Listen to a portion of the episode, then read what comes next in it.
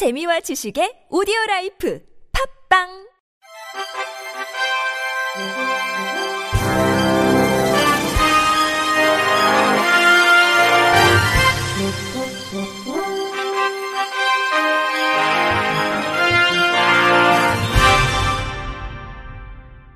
청취자 여러분 안녕하십니까. 5월 5일 금요일 어린이날에 보내드리는 KBIC 뉴스입니다. 최근 4년간 우울증, 불안장애로 진료를 받은 아동 청소년이 21만 명에 달하는 것으로 나타났습니다. 국회 교육위원회 소속 국민의힘 김병욱 의원이 국민건강보험공단으로부터 제출받은 아동 청소년 우울증 및 불안장애 진료 현황 자료를 보면 2019년부터 2022년 상반기까지 우울증 불안장애로 진료를 받은 18세 이하 아동 청소년은 20만 9,565명으로 집계됐습니다. 우울증 불안장애를 겪은 아동과 청소년은 2019년 5만 433명이었지만 코로나19 팬데믹을 거치면서 2021년에는 6만 3,463명으로 늘어났습니다. 지난해에는 상반기에만 4만 6,504명이 우울증과 불안장애 진료를 받은 것으로 드러났습니다. 유형별로는 우울증이 13만 5,068명, 불안장애가 7만 4,497명이었고 학교 급별로는 고등학생이 8만 6천 명으로 우울증과 불안장애를 겪는 아동 청소년의 63.8%를 차지했습니다.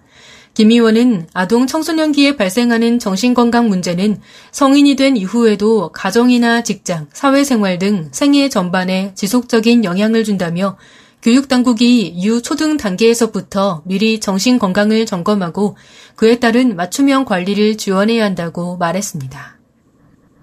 전국 특수교육 대상자 중 가장 많은 대상자가 거주하고 있음에도 장애인 교육 영역 지표는 최하위를 기록하고 있는 경기도의 현실에 장애 자녀를 둔 부모들이 분통을 터뜨리며 장애 학생 교육권 보장을 위한 정책을 제안했습니다. 전국장애인부모연대 경기지부는 어제 오전 11시 경기도 교육청 앞에서 경기도 장애학생 교육권 확보를 위한 결의대회를 개최했습니다.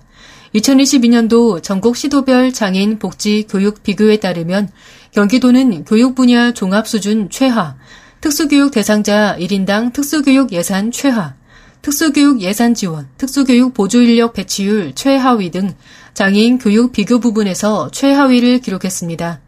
경기장애인부모연대 유경혜 부지부장은 지금 경기도의 교육 현실을 보면 크게 다르지 않을 것 같다.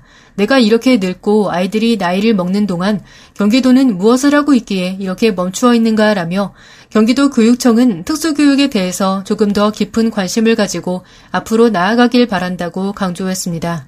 이에 경기장애인부모연대는 경기도 교육청 특수교육과에 경기도 교육청 특수교육발전협의회 구성과 운영, 완전한 통합교육 실현을 위한 경기도형 통합교육 환경 조성, 개별화 교육계획 운영, 특수교육 관련 서비스 및 정당한 편의지원 체계 구축, 중증 중복 장애학생 지원 체계 구축, 전문적 심리행동 지원 체계 구축, 방과 후 학교 및 방학 중 학교 지원 확대 등의 내용을 담은 정책 제안서를 전달했습니다. 각계의 보건의료 전문가, 실제 희귀질환 환자, 정부 관계자가 한자리에 모여 중증 희귀질환 치료 환경의 현실과 한계를 진단하고 개선 방안을 모색했습니다. 국회 보건복지위원회 소속 강선우 국회의원이 주최하고 한국희귀난치성질환연합회가 주관한 희귀질환 신약 접근성의 실질적 제고를 위한 정책 개선 토론회가 지난달 28일 국회의원 회관 제4 간담회의실에서 열렸습니다. 이날 토론회에서 중앙대학교 약학과 이종혁 교수는 희귀질환은 그 특성으로 인해 비용 효과성 입증과 재정 소모 예측이 어려워 보험급여 등재 과정이 어렵다면서 특히 위험 분담 계약과 경제성 평가 면제 제도를 활용해 희귀의약품으로 허가를 받더라도 대상 질환이 산정 특례 질환이 아닌 경우에는 혜택을 받을 수 없다며 희귀의약품 제도의 제한점을 짚었습니다. 이 교수는 이에 따른 해결책으로 혁신성이 인정되는 희귀 신약에 대한 급여 평가 방법 신설을 고려해 볼 수 있으며 제도 내에서 해결되지 않는 희귀질환 치료제에 대해서는 건강보험 재정 외에 기금을 조성하는 등 보장성 강화 방안에 대한 다양한 논의가 필요하다고 덧붙였습니다.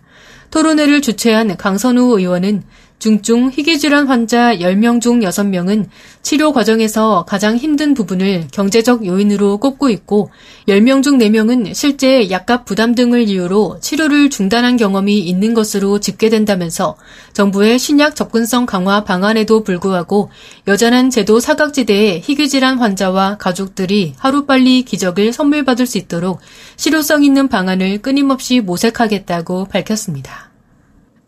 휠체어 컬링을 지도하고 있는 박권일 감독이 지난 3일 오전 서울 중구 코리아나 호텔에서 열린 제15회 소강체육대상 지도자상을 받았습니다.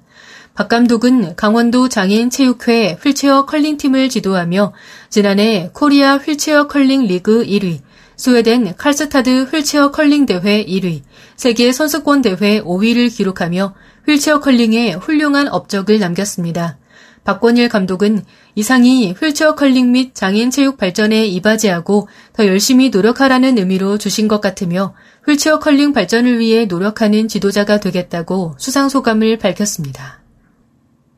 부천시 교통약자 이동지원센터가 지난 2일 바우처 택시 운행을 시작하며 비휠체어 장애인은 특별교통수단 복지택시와 바우처 택시 중 일괄적으로 바우처 택시만을 이용하도록 했으나 어제부터 선택할 수 있도록 지침을 변경했습니다.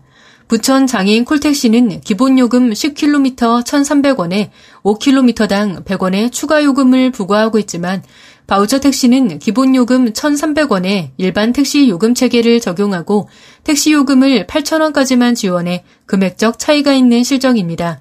부천시 바우처 택시는 시각장애인, 신장장애인 등 비휠체어 장애인을 위해 마련된 것으로 100대가 운행되고 있습니다.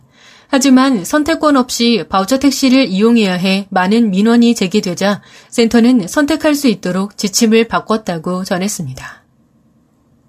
장애인 먼저 실천 운동본부는 오는 11일부터 19일까지 서울 종로구 갤러리 모나리자 산촌에서 장애 청소년 우수작품 초청전 나는 나야를 개최합니다. 우수작품 초청전은 미술에 재능이 있는 장애 청소년에게 전시 기회를 제공하기 위해 시작됐고 이번 초청전에서는 전국의 장애 청소년을 대상으로 선발된 작품 61편과 제30회 전국 장애학생 미술작품 공모전 수상작품 36편, 2편의 콜라보 작품 등 총 109편이 전시될 예정입니다. 김현식 작가와 예비 작가들의 작품 별들의 합창, 포노 아티스트인 우석용 작가와 예비 작가 임태영 학생의 작품 지구를 지켜라가 전시되고 작가로서 역량을 키우기 위해 최초로 기획한 2편의 콜라보 작품은 지난 1월부터 공동 작업으로 탄생했습니다. 관람은 기간 내 오전 10시 30분부터 오후 8시까지 가능하며 자세한 내용은 장애인 먼저 실천 운동본부 홈페이지를 참조하거나 전화로 문의하면 됩니다. 끝으로 날씨입니다. 내일은 전국 대부분 지역에 많은 비가 내리겠고 일부 지역에는 호우특보가 발표될 가능성이 있겠습니다. 내일까지 누적 예상 강수량은 제주도 산지 300mm 이상, 경남권 남해안, 지리산 부근, 제주도 중산간 200mm 이상, 인천, 경기 서해안, 강원 남부, 경북 북부 100mm 이상입니다. 또 전남 해안, 경남권 해안, 제주도 50에서 150mm, 중부지방, 전라권, 경북 북부, 경남, 제주도 북부 해안, 서해오도 30에서 80mm, 경북권 남부, 울릉도 독도 20에서 60mm의 비가 내릴 것으로 예상됩니다. 강하고 많은 비와 함께 돌풍이 불고 천둥 번개가 치는 곳이 있겠습니다. 내일 아침 최저기온은 서울 14도 등 10도에서 19도, 낮 최고기온은 서울 17도 등 12도에서 21도로 예상됩니다. 미세먼지는 원활한 대기 확산과 강수의 영향으로 전 권역이 좋음 수준을 보이겠습니다. 이상으로 5월 5일 금요일 KBIC 뉴스를 마칩니다. 지금까지 제작의 이창훈, 진행의 홍가연이었습니다. 고맙습니다. KBIC